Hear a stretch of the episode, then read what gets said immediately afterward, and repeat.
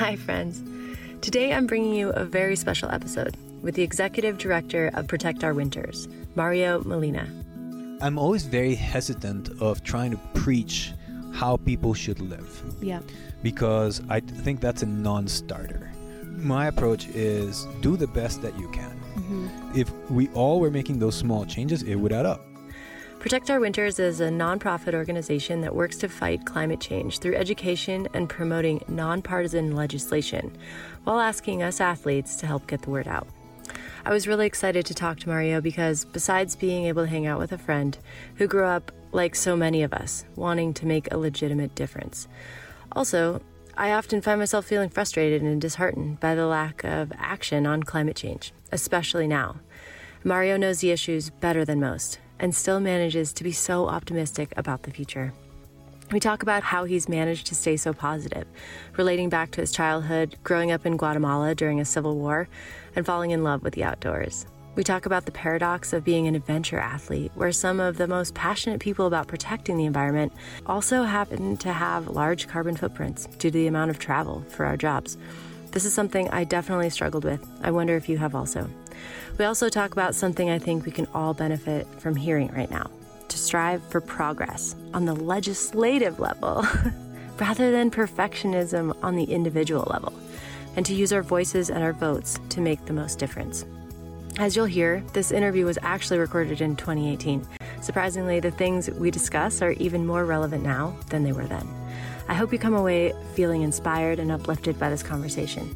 Mario has a wonderful way with words and a refreshingly positive perspective that I think we can all benefit from right now.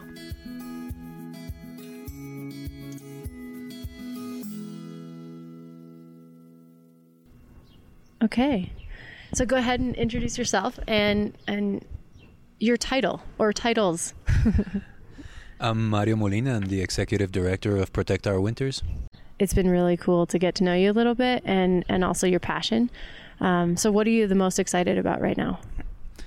I'm really excited about the momentum that's building up amongst the outdoor community to be engaged in the issue and to actually get politically involved and use both our voice, our ambassadors, our athletes, you know, people like yourself, and uh, and the industry itself, our brands are co- all coming together and uh, speaking up on the issue uh, when we're really under the most unprecedented attack on our environment, our climate, and a lot of our you know the values that make this community what it is. You know, conservation, respect for the land um, preservation, you know, all of these things that have just been being assailed, and I think it's really uh, pissing people off. But people are not just getting pissed off; they're getting involved and they're becoming active, and I think that's that's really exciting. And it's also very, very humbling to be in a position for our organization for Protect Our Winters to, you know, to to kind of try to steward steward that passion and turn it into purpose. Beautiful. So let's go back to the beginning. What got you into this from, from coming from Guatemala? And did you always believe in it? Was this always a mission, or um, has have you fallen into it? Ooh, how long do we have? we have an hour. um, so I've spent a lot of my time, like I've spent a lot of my life, kind of standing between two worlds between science and outdoor recreation, back and forth between academics and outdoor recreation. Um, I grew up in Guatemala, as you said, and it was very, very clear, you know, to my mother and I. I was raised by a single mother. It was very, very clear to her, uh, and she instilled it very early on that if I wanted to get ahead, because we weren't, you know, I don't come from a well-off family, it was going to have to be through academics, and it was going to have to be through you know dedication uh, and getting a scholarship. And so when I you know, when I finished school, I was offered a scholarship to either go to Austria or come to the U.S. A scholarship in what? Uh, a, scholar, a, college scholarship to go to study science, either in Austria or uh, or in the U.S. And so, in the scholarship in the U.S. was in Arkansas. And I was a little. I'd gone to an Austrian school from K through 12, and was was ready for a little break from the rigors of European the European educational system. So were you bilingual? Uh, trilingual. Trilingual. So English, Spanish, and German. hmm At what age? Uh, five. Oh wow! So did your mom teach you those, or My mom taught me English, and uh, I learned German at school. It was a bi- you know it was a trilingual school, and then grew up speaking Spanish. So wow? yeah, um, which is which is a whole different story because I think when your when your brain is taught to function in three different ways from a very early age, Yeah. it's almost like you develop three different personalities and communication uh, styles, and communication skills styles and, thinking styles, and, and, so societies because they think differently. yeah, yeah. And so to this day, there are things that I think about in German, there are things that I think about in English, and there are things that I think about in Spanish. And it depends on which one I'm thinking about, what what kind of personality you're gonna get. Interesting. Could you explain Um, to, I mean, w- describe your German personality, your American personality, and and all of them. Like how how are they different for people that are listening to this? Are probably mostly just American. Um, yeah, so you know, I've lived. I was, I was just talking to somebody about this the day before yesterday, and uh, they were asking me how long I'd been in the U.S. for, and I, you know, cumulatively over the course of my lifetime, I've been in the U.S. for almost 16 years, and I think I've learned how to operate, you know, in an American way within American culture, but you know, back home we're just a lot more explosive and passionate, and Mm. You know, and m- maybe uberly excitable uh, when we get into you know conversations or you know I don't want to call them arguments, but even passionate conversation. Sure. And I've n- realized that you know there's a lot more. There are a lot more norms in the way that you know we communicate in you know as Americans. I became an American this year, so I'm gonna use that term uh, as Americans. Um, than than we would back home, where it's you know, a lot a lot louder let's say. Uh, and then what I really appreciate about having a bit of background in you know in, in German and having gone through a lot of my science training in German in, in you know in K through 12 is that it's a very mechanical thoughtful language. And so you can actually string together very complex concepts uh, in in German. So a lot of German words are actually compound words and you string those together into like one long thought. Whereas I find that in English, you express one expresses himself in better in shorter, more concise statements. Would you say that? I've always wondered. It, would you say that that's one reason why Germany seems to be so far ahead of us uh, in so many environmental efficiencies, and um, it's just the norm to take better care of the environment there, or not? I think it might play a role in their engineering prowess and the way that they approach problems. Uh, uh, the current Energiewende that's happening in Ger- in Germany, the especially the renewable, you know, the push for renewables, I think is is a result of a, a, a German realization shortly after World War II of needing to reshape the society and how culture approaches politics. So I strongly believe that politics follow culture, uh, and Oh, you know, it's like a it's a fact. thank you. Thank you. And so you know and and so and if you trace back the Energiewende, it really goes back to you know a very grassroots movement in a very small town in Germany against uh, having a nuclear plant in their backyard and wanting to have solar instead and that was really the like the the spark that ignited what became the largest renew- energy transformation transformation of an energy system in the world that we have seen. Know, and it's brought nothing but benefits to Germany. Even though they still have pretty large um, a, a pretty large percent of their energy matrix that's being fed by coal the the amount of the rapid rate of transformation from previously to now in terms of how much of it is still is, is actually renewables now is unprecedented and hopefully we'll just see that continue and it's spreading across Europe. I love it. What have you learned from looking hmm. at Germany, for example? Yeah, well, you know, if you look at you know you look at Germany and you think about you know you trace the the history of the Energiewende back, it's a grassroots. The grassroots started it. You look at you know most you look at most significant political change, and it, has indiscriminately uh, always started with with people, with the people, and in 2010, I don't know if you remember, but the U.S. was about to pass uh, the cap and trade bill, you know, the Waxman-Markey bill, and everybody thought it was a done deal. It was, you know, it was going to get through. You know, a, a you know, quote unquote, climate-friendly administration had just come in, come on board, and a lot of the environmental organizations were caught up in the politics of DC and inside the Beltway negotiations in order to try and get this done, and they forgot you know they said let's go and then just forgot to bring the people along mm. to where there was not a, you know there was not a grassroots movement that was going to hold the decision makers accountable for you know for following you know, through with for following bill. through with it and even hold the organizations that were pushing for this accountable for following through with it and it didn't succeed. It got you know it got beat up first and compromises were made and finally you know and ultimately it didn't pass. That was under you know uh you know pretty progressively minded you know Senate and uh, and White House. So we we can't rely what I've, I think what I have learned you know, from growing up in Guatemala after the Civil War, during and after the Civil War, from you know, doing a lot of international work in my professional career, uh, from living here for the la- you know for a cumulative almost 20 years, is that we can't rely on political leaders to lead. Political leaders follow.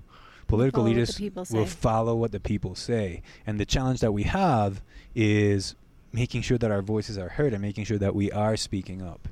And you know, something that gives me a lot of hope is the you know, the millennial generation is the largest, most powerful political force to awaken in this country since the 1950s.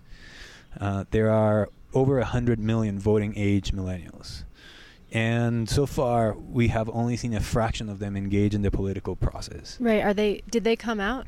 They vote? they haven't in the force that we need them too. They Do you know what the percentage was for the I last election? I think the last, and don't quote me on this one, but I think the last election was somewhere around 20%. Wow. You know, so it's relatively low. As I've been trying to explain what POW's trying to do, you know, we're a relatively small organization uh, compared to a lot of the but big. you have a big voice because you've utilized all these influencers. Well, you know, you know, people like yourself have helped us. You know, have helped us do this. It's a big voice, and the other piece is we speak to you know we speak very much to the outdoor sports community and the snow sports uh, community. And when you think about the fact that there were 25 million people between 2015 and 2016 the winter of 2015 to 2016 who participated in outdoor sports recreation uh, we don't need all 25 million.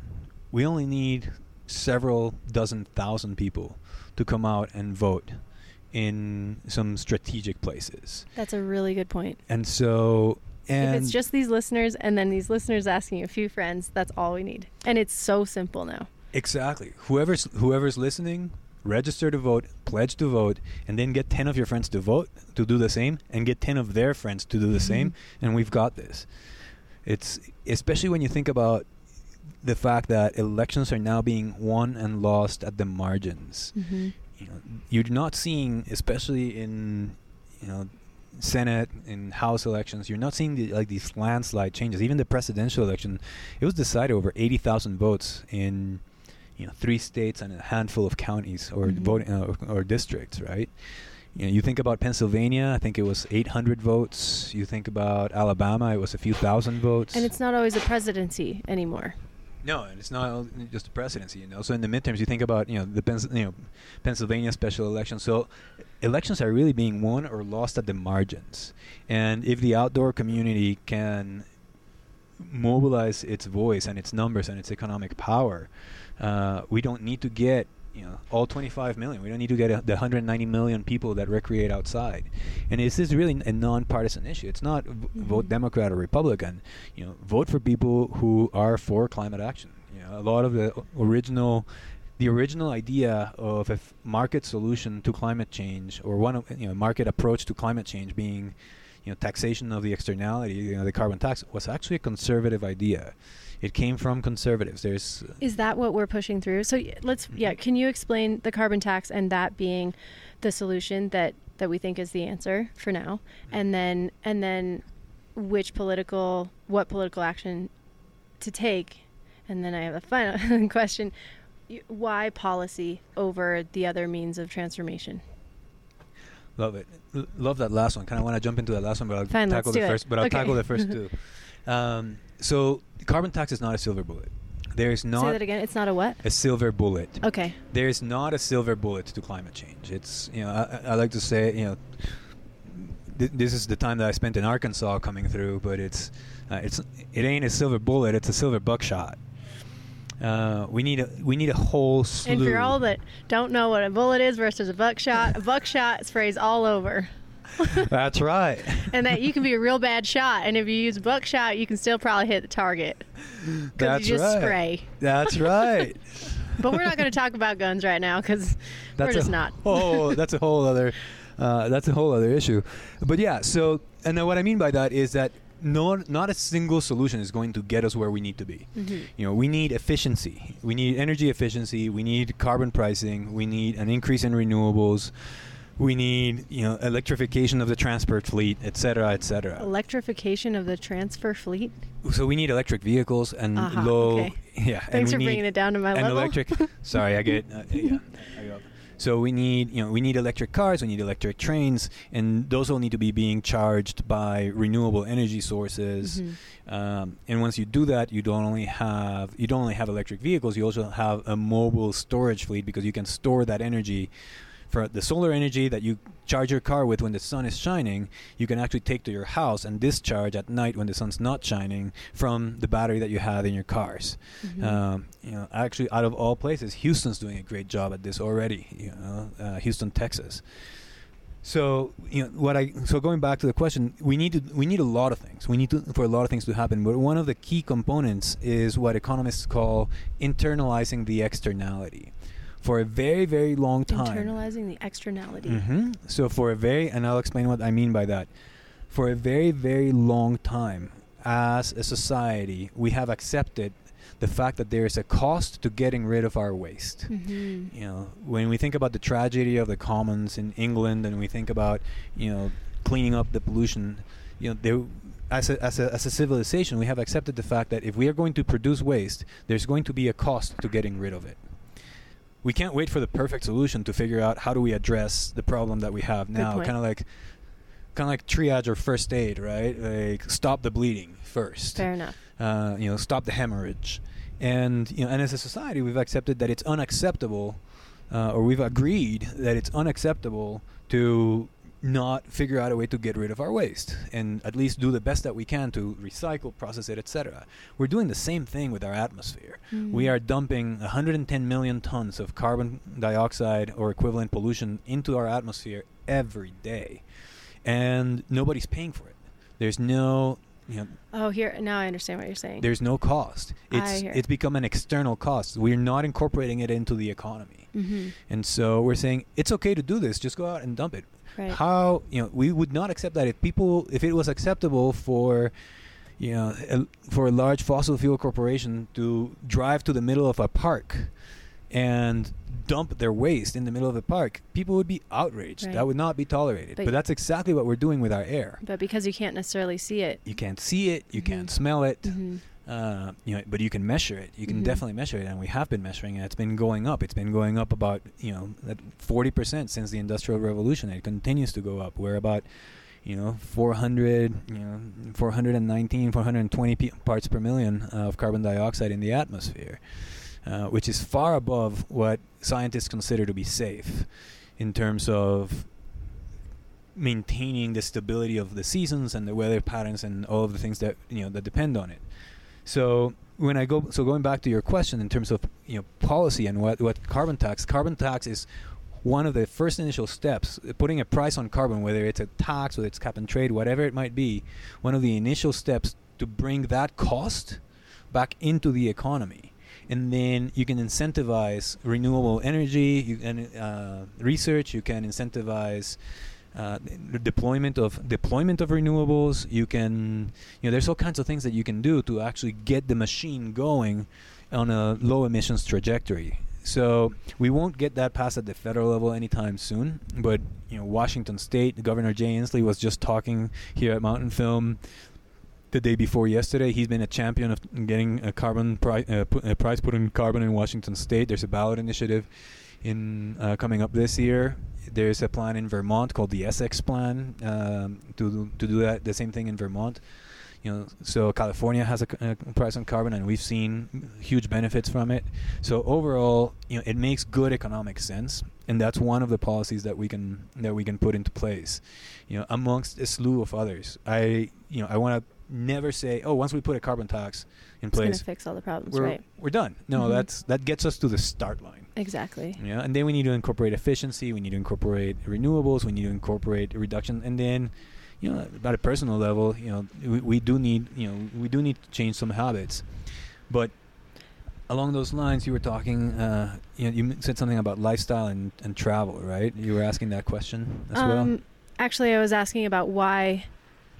Why have you guys chose to go to policy? But but I'd love to talk about that too. Obviously, Mhm. us as as athletes struggle all the time with our lifestyle versus what we are preaching, and I I have personally as well. Everything I do, um, admittedly, has it, I can't get away from from fossil fuels. Whether it's there's you know there are no electric cars that can handle driving a pass in Right. multi- negative degree weather and to the travel that we do for our jobs and Mhm. and I know what a hypocrite I am and I think a lot of us athletes uh, recognize that and have a hard time preaching things that that we can't we can't necessarily follow through on as much as we'd like to. So, you know, what do you say to that to people that are feeling the same way that we're as much a part of the problem as we are the solution? Yeah, yeah. Well, I I don't think you're as much a part of the problem as you are of the solution. We are all a part of the problem. So Just on average, breathing. the average, yeah, I mean, the average American consumes just by living in this country consumes at least three or four times more than the average person living in the rest of the world, uh, at least in the non-industrialized, non-industrialized world. So, for example, where I come from, you know, the, the average carbon footprint for a person in Guatemala, I think, is uh, something like 2.5 tons of carbon dioxide per year. Um, you know, here in the U.S., it's about 24. Yeah, I did my Uh, carbon footprint. It's ugly. And so, well, what was your carbon footprint? Uh, off the top of my head, I I can't remember right now, but it was, it was, it was more than the average. Oh, It was higher than the average for the amount of time that I travel. And and I looked into okay, well, I'm going to offset it by planting trees, and then I looked into, um, the damage that a tree does even when it dies, even after a lifetime of of swallowing up carbon. There was no easy easy solution. No, there's no perfect solution, but let me put it into perspective. Let's um, I don't you know I don't know what your carbon footprint was, but uh, let's use an What, what what did you say was the average? about 24. Okay. Um, yeah, I, I, I, shouldn't say because I don't exactly remember, but I was astounded. Well, let's It put it this higher. way. Let's put it this way. One of the highest carbon footprint ex- expeditions that we actually recently measured uh, was an expedition to Everest by you know uh, on, on a 12 passenger plane. So basically, it wasn't a commercial flight. You know, the members of the expedition flew on a 12 you know 12 passenger jet to China, and then you know summited Everest, came back. You know by plane, you know by jet plane, etc. That's about like about as carbon intensive as you can make an expedition. Mhm. Not, I don't, and I don't think we should endorse that or recommend that everybody do something like that. And that expedition's carbon footprint was about 120 tons, metri- uh, metric tons Mhm. of carbon dioxide. It's massive. It's big, for sure. Um, you know, the human-powered expedition, you know, to ANWR was about eight. You know, a recent uh, expedition by Hilaree O'Neill and Mhm. Kit, we did the measurements. It was probably about about eight. We haven't done the the measurement uh, since they got back, but the estimate was about eight. So that kind of gives you a range, right? Eight to 115. Mhm. Um, you know, eight doesn't sound as that much, but if you think about it, it's a third of the average American's carbon footprint. Well, that you know, and a- it's it, in a it's for recreation, right? It's not that this And is what I struggle with in myself. Is um, it's one thing if you did it because to feed your family, but in our world, it's in some ways for fun or personal pleasure, or uh, that's where I struggle with it. Sometimes for fun, you know. Sometimes it's your job. Well, it you is know, our and job. We all and we all live in a carbon-intensive society, and people who are flying from LA to New York, et Mhm. cetera, et cetera. You know, they, you know, we all live in a carbon-intensive society. Nobody's perfect. But here's where I want to put it into perspective. the Clean Power Plan, which was the EPA's last administration, you know, the EPA's plan to reduce carbon emissions from coal-fired power plants. You know, it was it meant to reduce carbon emissions by 30% uh, by by 2030 from coal-fired power plants. The average of the top 10 coal-fired power plants in the U.S. on average, they emit about 200 million Sure. tons of carbon dioxide per year. 200 million. Right, but that's So easy when you to ask point fingers about- when we are still ingesting. Well, but think about this. When when so when you ask about the, talking about policy, why focus on policy, behavior, or you know, or behavior change, or or our voice?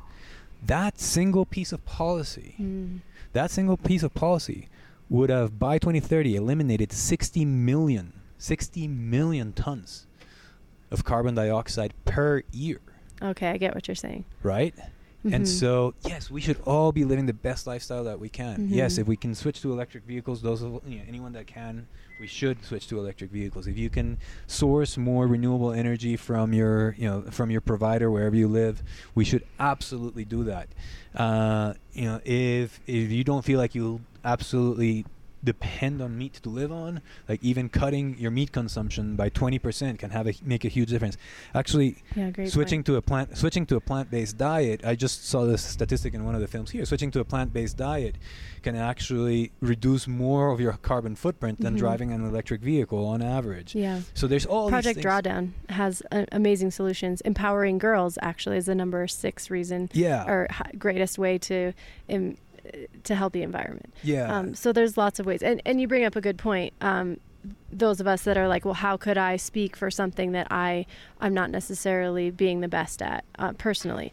But when you put it like that, well, if we have if we can truly have an impact on policy, it's going to have a greater impact than we could ever have as individuals. exactly Gotcha. And that's and that's what i'm getting at so if we can harness the political if we can harness the public will and the political power Mhm. of all of us that realize hey we're not living perfectly but we want progress above perfection hmm I love Uh, that progress ahead of perfection. right That's something I could learn.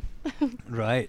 And so, um, you know, and stop pointing fingers. You know, I, I see it on I, I see it on y'all social media on Oh, the yeah. athletes' social media. we get crushed. you know, I see it. You know, I, I was actually just looking at a comment on, on the POW Mhm. uh, on the POW uh, feed, etc. And it's if we could stop pointing fingers It, at each it's such a waste of energy to point fingers. and actually mobilize towards systemic large-scale change. What we want to achieve is we want a complete transformation of the entire energy system from extraction to distribution to consumption. Beautiful. That's what we actually need. And yes, we should live again, we should walk the talk, we should live our values as best as we can.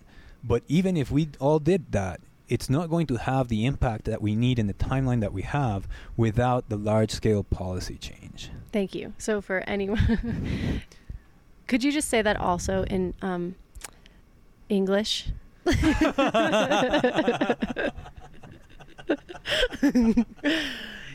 uh, so if if we could use all the power that we have, yes, we are all imperfect. Check.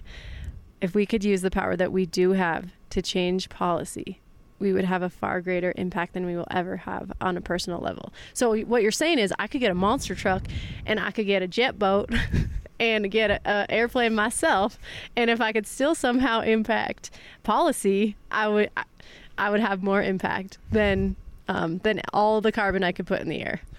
Uh,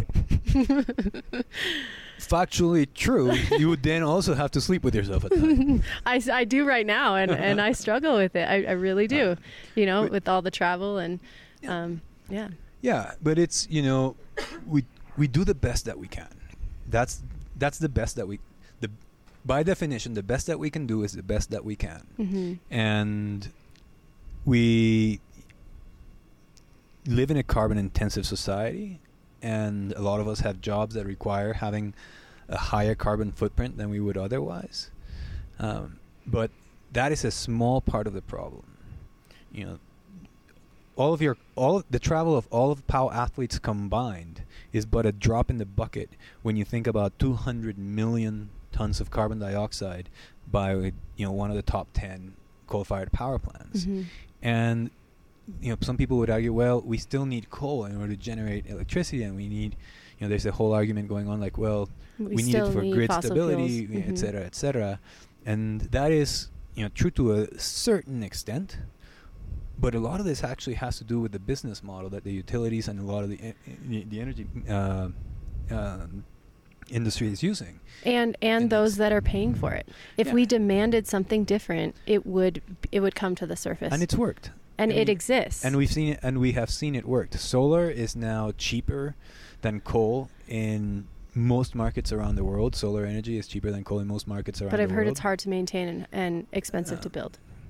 It's well, it's definitely not more expensive to build than you know per megawatt of energy over the lifetime of a project. It's not more expensive than coal. I just want to bring up all of the the haters. You know, let's let's let's think about like can you bring up all the things you've heard and and argue them here as far as uh, the naysaying? I know. We're gonna I know. be here for a while. Well, I mean, just the biggest ones, let's say, because for all of the Well, I'll tell you. I'll tell you what the what the line is that we're hearing coming out of the administration right now. So you know we've got you know an EPA administrator who oh man, questions questions the science behind climate change. Ninety-eight percent of all EPA, Environmental Protection Agency, the leader of it. correct who Oh, sued the Environmental. Protection Agency before he came on board. Um, who who questions climate science? You have to make good policy decisions based on science. A man who does not He's believe- invested in the alternative. a man who's not who does not believe the science is not really qualified to make policy decisions. Uh, so he's rolling back all kinds of standards. He, um, because the argument is that it's hurting the American economy, right? That the, all these regulations Right. are hurting the American Right. economy. Well, the argument. you mean in lo- lost jobs for coal plants specifically, Oh, or, or just all? manufacturing. Okay. You know, the ability of business. You know, the ability of a lot of business to do. You know, to to do the work. You know, unfortunately, coal jobs are being lost Because they're not uh, economic anymore. because they're not economic. It Mhm. doesn't. You know, it's it has to do with the market. It has it. It doesn't have to do with you know the last administration's regulations. they're just not efficient as the they EPA. were. It's not. We're it's evolving. not- yeah, it's not efficient. Actually, the coal market right now is you know stuff that's being shipped. So, number one argument, it's the economics, right? Um, so it's not economical. What we've seen is we've seen a 99% decrease in the cost of photovoltaics over the last four decades. Uh, we see wind is more competitive than even natural gas in all, I think all markets in the United States where it's where it's available. Awesome. Solar is more com- is competitive, more competitive than coal in all markets. It's not quite as competitive as natural gas yet in in some markets, but it's moving in that it's moving in that direction. Uh, countries that have adopted renewable energy, nobody would say that switching over to renewable energy has crippled the German economy. Mhm. No one would say that it's crippled the Swedish economy. No one would say that it's crippled the Nor- Norwegian economy. All of these countries that are making that are making the switch. Uh, so the the challenge is not the the market economics. The challenge is the political economics, and it's the fact that you know the fossil fuel industries are pouring you know billions, literally billions Literally of dollars billions. to keep their industry alive. Mhm. Because you know we're not only talking about the extraction of the fuels, we're talking about the transport, we're talking about the retail, we're talking about all the financial services. So it's a the massive system in place. it's a system in place, Mhm. and that's why earlier I was saying, you know, when you asked me to translate back to English, uh, but that's the system that I'm talking about when we say we need to transform the entire, entire way that we source, distribute, and consume energy. Um, so that's you know one of the that's one of the arguments. Another argument is that you still need coal for base load. Base load is the amount of electricity that has to flow through the grid at any given point in time to make sure that the lights are always on, hmm right?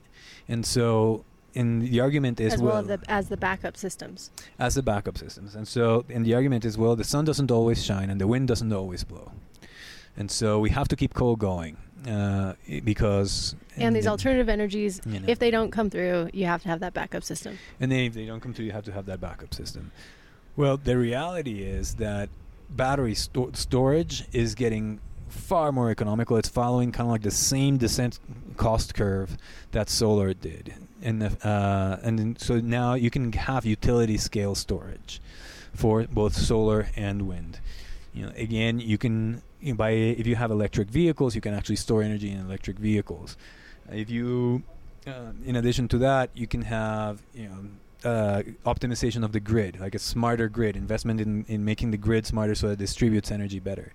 These are technological problems. They are not m- mathematical barriers to a solution. And so, to me, what we're looking at is really a, a tension between the past and the future.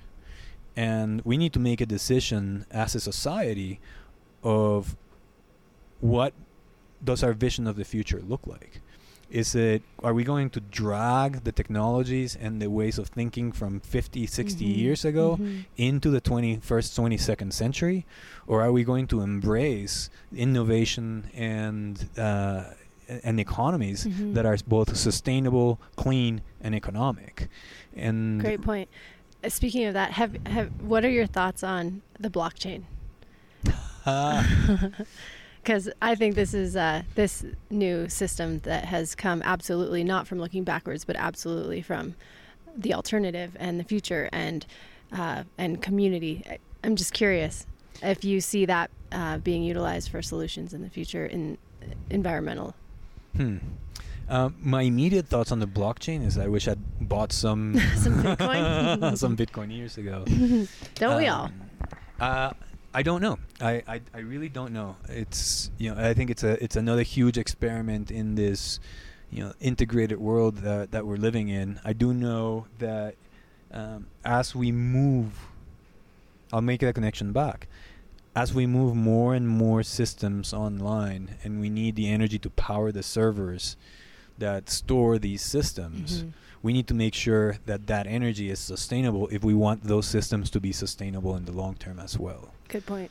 Uh, you know, servers are, you know, servers consume massive amounts of energy, and if we're going to move all of this, you know, to you know an online to an online system, if we want to move the entire economy to an online system, let's make sure that both that economy and the energy that supports it are are Clean. sustainable in the long term. hmm Um, where it's going, I have no idea.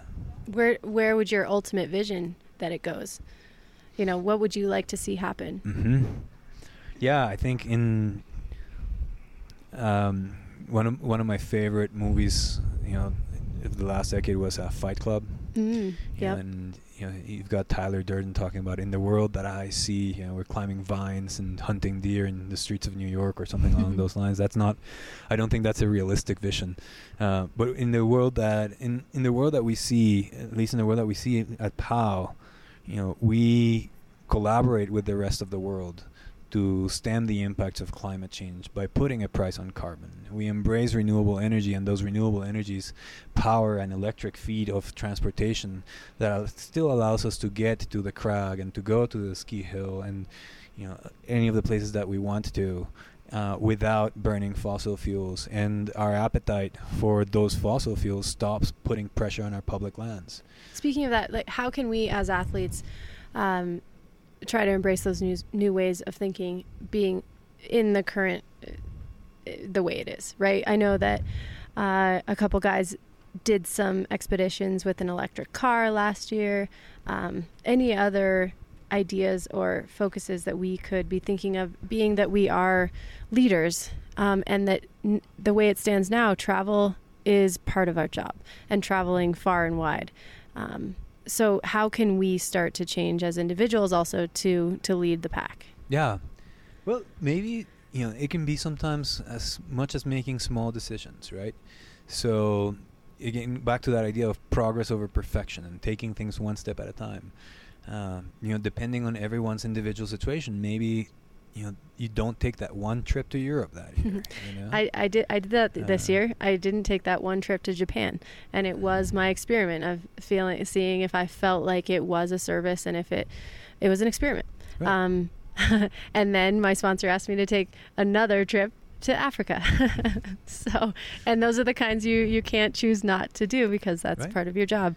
so maybe you know you you turn down the ones that you can and you take Mhm. the ones that you can't. hmm Um, maybe you ask your sponsor to offset your travel as part Mhm. of your. Uh, as part I've of done that personally. Right. So Mhm. you ask your sponsor to offset your travel. Uh, you know, I don't know. I don't know what your diet is, but you know, maybe you make some changes to your lifestyle. yeah, I've tried that one too. whether it be yeah. but I couldn't. Um, yeah, that's a tough one for me. I I've loved the the rainforest um, so much for my whole life, and I've I've tried multiple times to to go vegan, and I couldn't perform at the level that I I was used to. Mm. And so maybe and maybe it's not a, a full transformation. Maybe you just you know cut it a couple of times a week. Yeah, you know, enough. I don't think that. I, I'm always very hesitant of trying to preach how people should live Yeah. because I d- think that's a non-starter. And so the my approach is do the best that you can. Mm-hmm. And there are there's so many ways that we can improve Mm-hmm. that it's almost as a menu. And the worst thing that we can do is nothing. Nothing. Exactly. You know, so you know, I kind of the you know one of the principles that we're working with on POW it's you know action over apathy and action over complacency.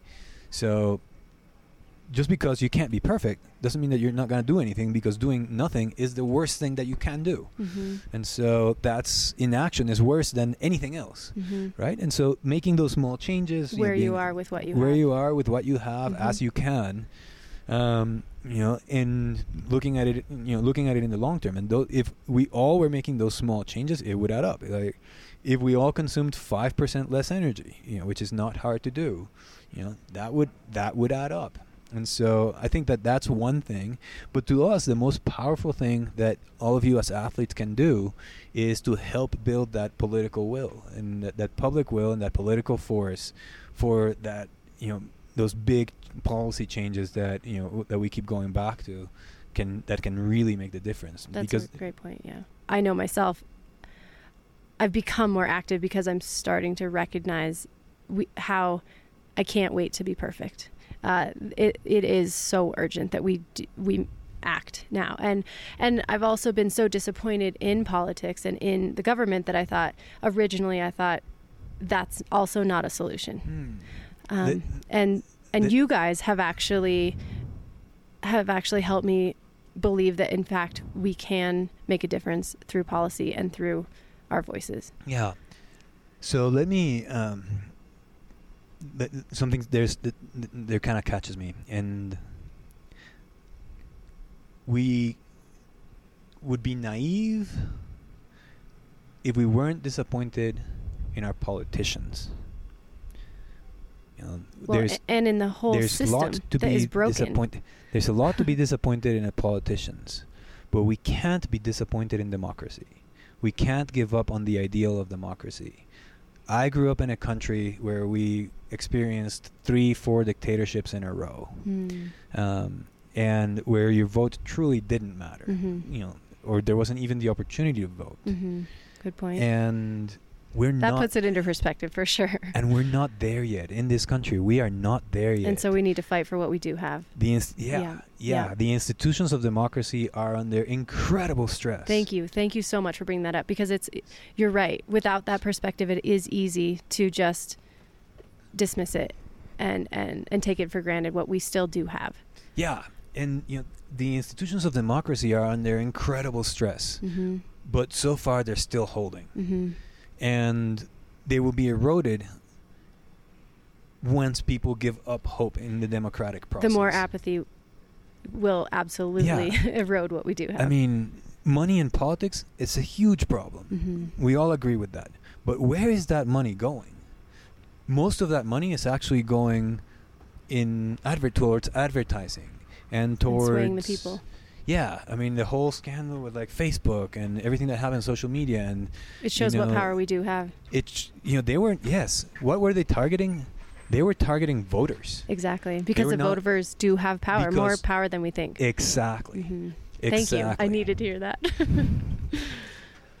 And so we we have to we have to believe in the power of the vote while the democratic system is still in place, and we have to reinforce the democratic process by engaging and by voting. You know, and we'll be disappointed in the results many you know many times. We'll be disappointed in the results, and many times we'll be disappointed in the politicians that are elected through that process. But ultimately, we can't give up on the process. You know, the one of the great you know, as I said earlier, like I, you know, I became an American citizen this year. You know, after living in this country on and off for 20 years, documented the whole time. um, but um, you know, and and you have to you know you have to study up on your civics and you have to study up on American history, and I find it fascinating regardless. And you know, you read a little bit about what was going on in the Republic at Jefferson's time, you know, and John Quincy Adams was already talking about the division of parties and how people were loyal to party. Like these divisions are not new, Mm-hmm. you know, th- along p- party lines. The the negative rhetoric and you know the vitriol of it is probably new, and the and the, a lot of the loss of de- decency in the in the in the rhetoric is new, but it is healthy to have different opinions. It is definitely it's healthy to have a to have a debate. Not everyone should agree you know all the time. If you are if it's if something is worth discussing, it's probably going to arri- create some conflict. Mm. But ultimately, we should all agree on the democratic process and the importance and the value of the democratic process. Thanks. Thanks for that. Tell me more about what you've learned from living outside of the U.S. and maybe some of some of the value we don't even necessarily see um, in living here and and coming from here.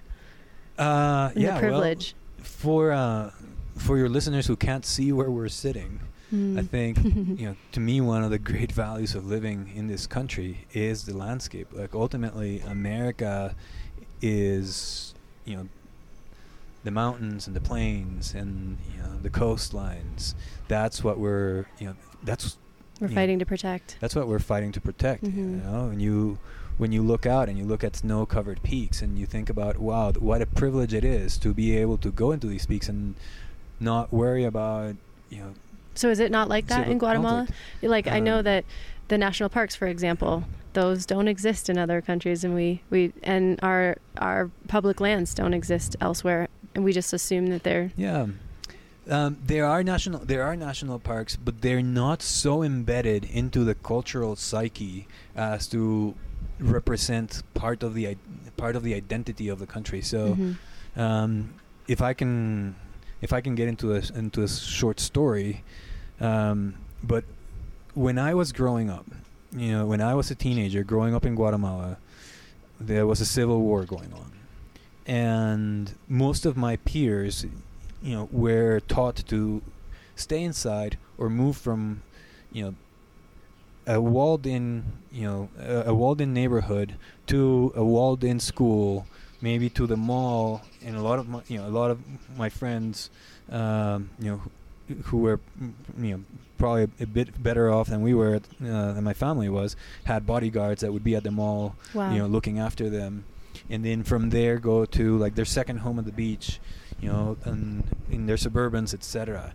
And um, they didn't know it, but they were being deprived of freedom Hmm. because they so valued security and their personal safety that without even knowing they had given up freedom you know and you know and i'm not saying that they shouldn't have. I'm just saying that was the reality of it. You know for a certain level of protection they were willing to give up certain freedoms and the ability to move around freely. Um, my upbringing was a little bit different because you know I was raised by you know a single mother who was you know who was working as, as well. So I had a lot of freedom from the time that I was very young. And what I ended up doing is I would take you know chicken buses out into the countryside, and I would go, and I got to really know the country uh, and people outside of this little bubble that my peers were moving in, and you know got to see you know not only the you know the the other cultures that we were living, you know, that we were living amongst, like you know, the indigenous cultures in, in Guatemala, but also a lot of the landscape. Um, and you know, I I would say I was actually able to fall in love with my country. I was able to fall in love with my country because I was able to experience Explore it. the landscape of my Mhm. country. And so I love, you know, I love my home country. But a lot of people from, you know, a lot of my peers that I grew up with did not really have a sense of national identity because they were being shuffled from home where they were exposed to cable TV and whatever we were getting from the US to shopping malls where you know you had American products or you know European products wherever it was and from there to second homes and then maybe trips to Miami or you know or trips to Texas wherever it was. And that that level of you know identification with the land that they were growing up in was actually missing. Wow. You know, and I feel that you know something that I've learned that I hope this country does not lose is that same sense of identity with the landscapes that we belong to. And freedom to go explore those and landscapes. freedom to go explore them Mhm, in a know, safe way. in a safe Mhm. way. So I've done so many interviews now where uh, nature is not safe. Uh, you know, a lot of places, a lot of even national parks sometimes that are close to cities are not necessarily safe for women, particularly to go out in Mm. alone. And I never even considered that. Mhm. Um, and what a privilege it is to to have those places. I mean, let's just think about it for parks in general Mhm. uh, in cities or nearby cities are usually housing the homeless um, and and and people that are in some cases unsafe to, to be around so that's another one that's a whole nother can of worms that um, uh, it's these podcasts that have opened me up to considering that I just took for granted. Yeah, yeah, absolutely, and and that's a you know and that and that's a tough one, and that's parks that are near you know high risk areas. Um, you know that's that, that, that that's a tough one to tackle, and that's why I do believe that it's so important that we maintain large swaths of land Mm-hmm. that are economically accessible to all of the population. you know? And we need and we need a, a force to manage them. and we well. need yeah, and we need a force to management. And you know, the other piece is like this recent debate over public lands. You know, we the dot that a lot you know that I th- still think you know we need to connect is that the the the climate fight. You know, I don't want to call it the fight, but you know, argument. the the the, the you know the climate challenge um, and the public lands debate are inextricably linked. oh, they all are. You know, so Everything comes back to climate. you know when you know when you when you look at what what did ANWR get opened up for? Like, what's the big Mhm. debate over ANWR? It's for oil extraction. Mhm. When you look at Escalante, like what is was what's happening at Escalante? Well, Mhm. it's you know n- now it's open for coal extraction. Mhm. when you look at Bears Ears, you know, it's uranium and coal. You know, so we go we go back to like, And it starts there, but then it becomes all of our nat- all of our wild places and then it becomes all of the for one reason or another. all of the wild. It's like, Whether know, it's, to house the humans Mhm. or it's for extractions or for all for the resources, and growing up in the mountains and um, and seeing how how big it, it and Yeah. it seems th- those places are becoming less and less. I'm sorry, I'm so tired now. Yeah. But you're absolutely correct. And uh, with our last time, I'd love for you to share any stories uh, of success.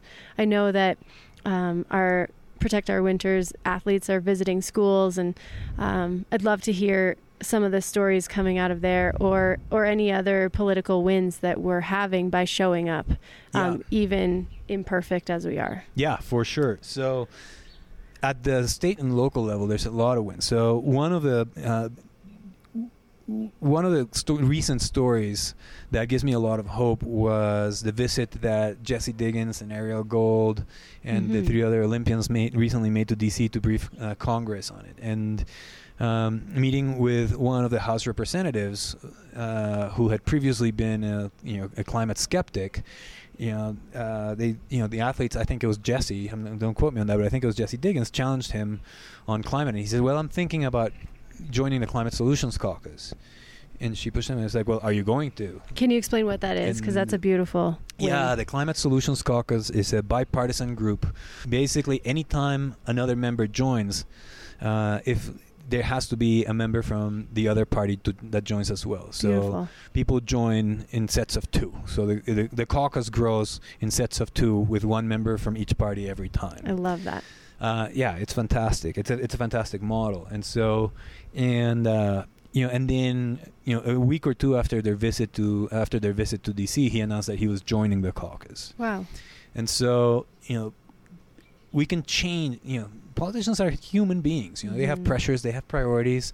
They're not you know good or evil. They you know like all like the rest of us. They're a mix of a little bit of both, and Mhm. you know some of them are really trying to do the right thing and figuring out how, and we can help them. You know, we can help them do that. So that gives me a lot. That gives me a lot of hope. Now we need to see you know the caucus actually propose some solutions and and li- live up to its name and and move forward with it. But that gives me a lot of hope. Um, you know, in Colorado, we've seen work that working with the utility with Xcel Energy has and you know and the environmental groups and uh, and and the Public Utilities Commission, we're getting to a point where there's a solution for the utility to increase the amount of energy that it carries, the renewable energy that it carries. Hmm.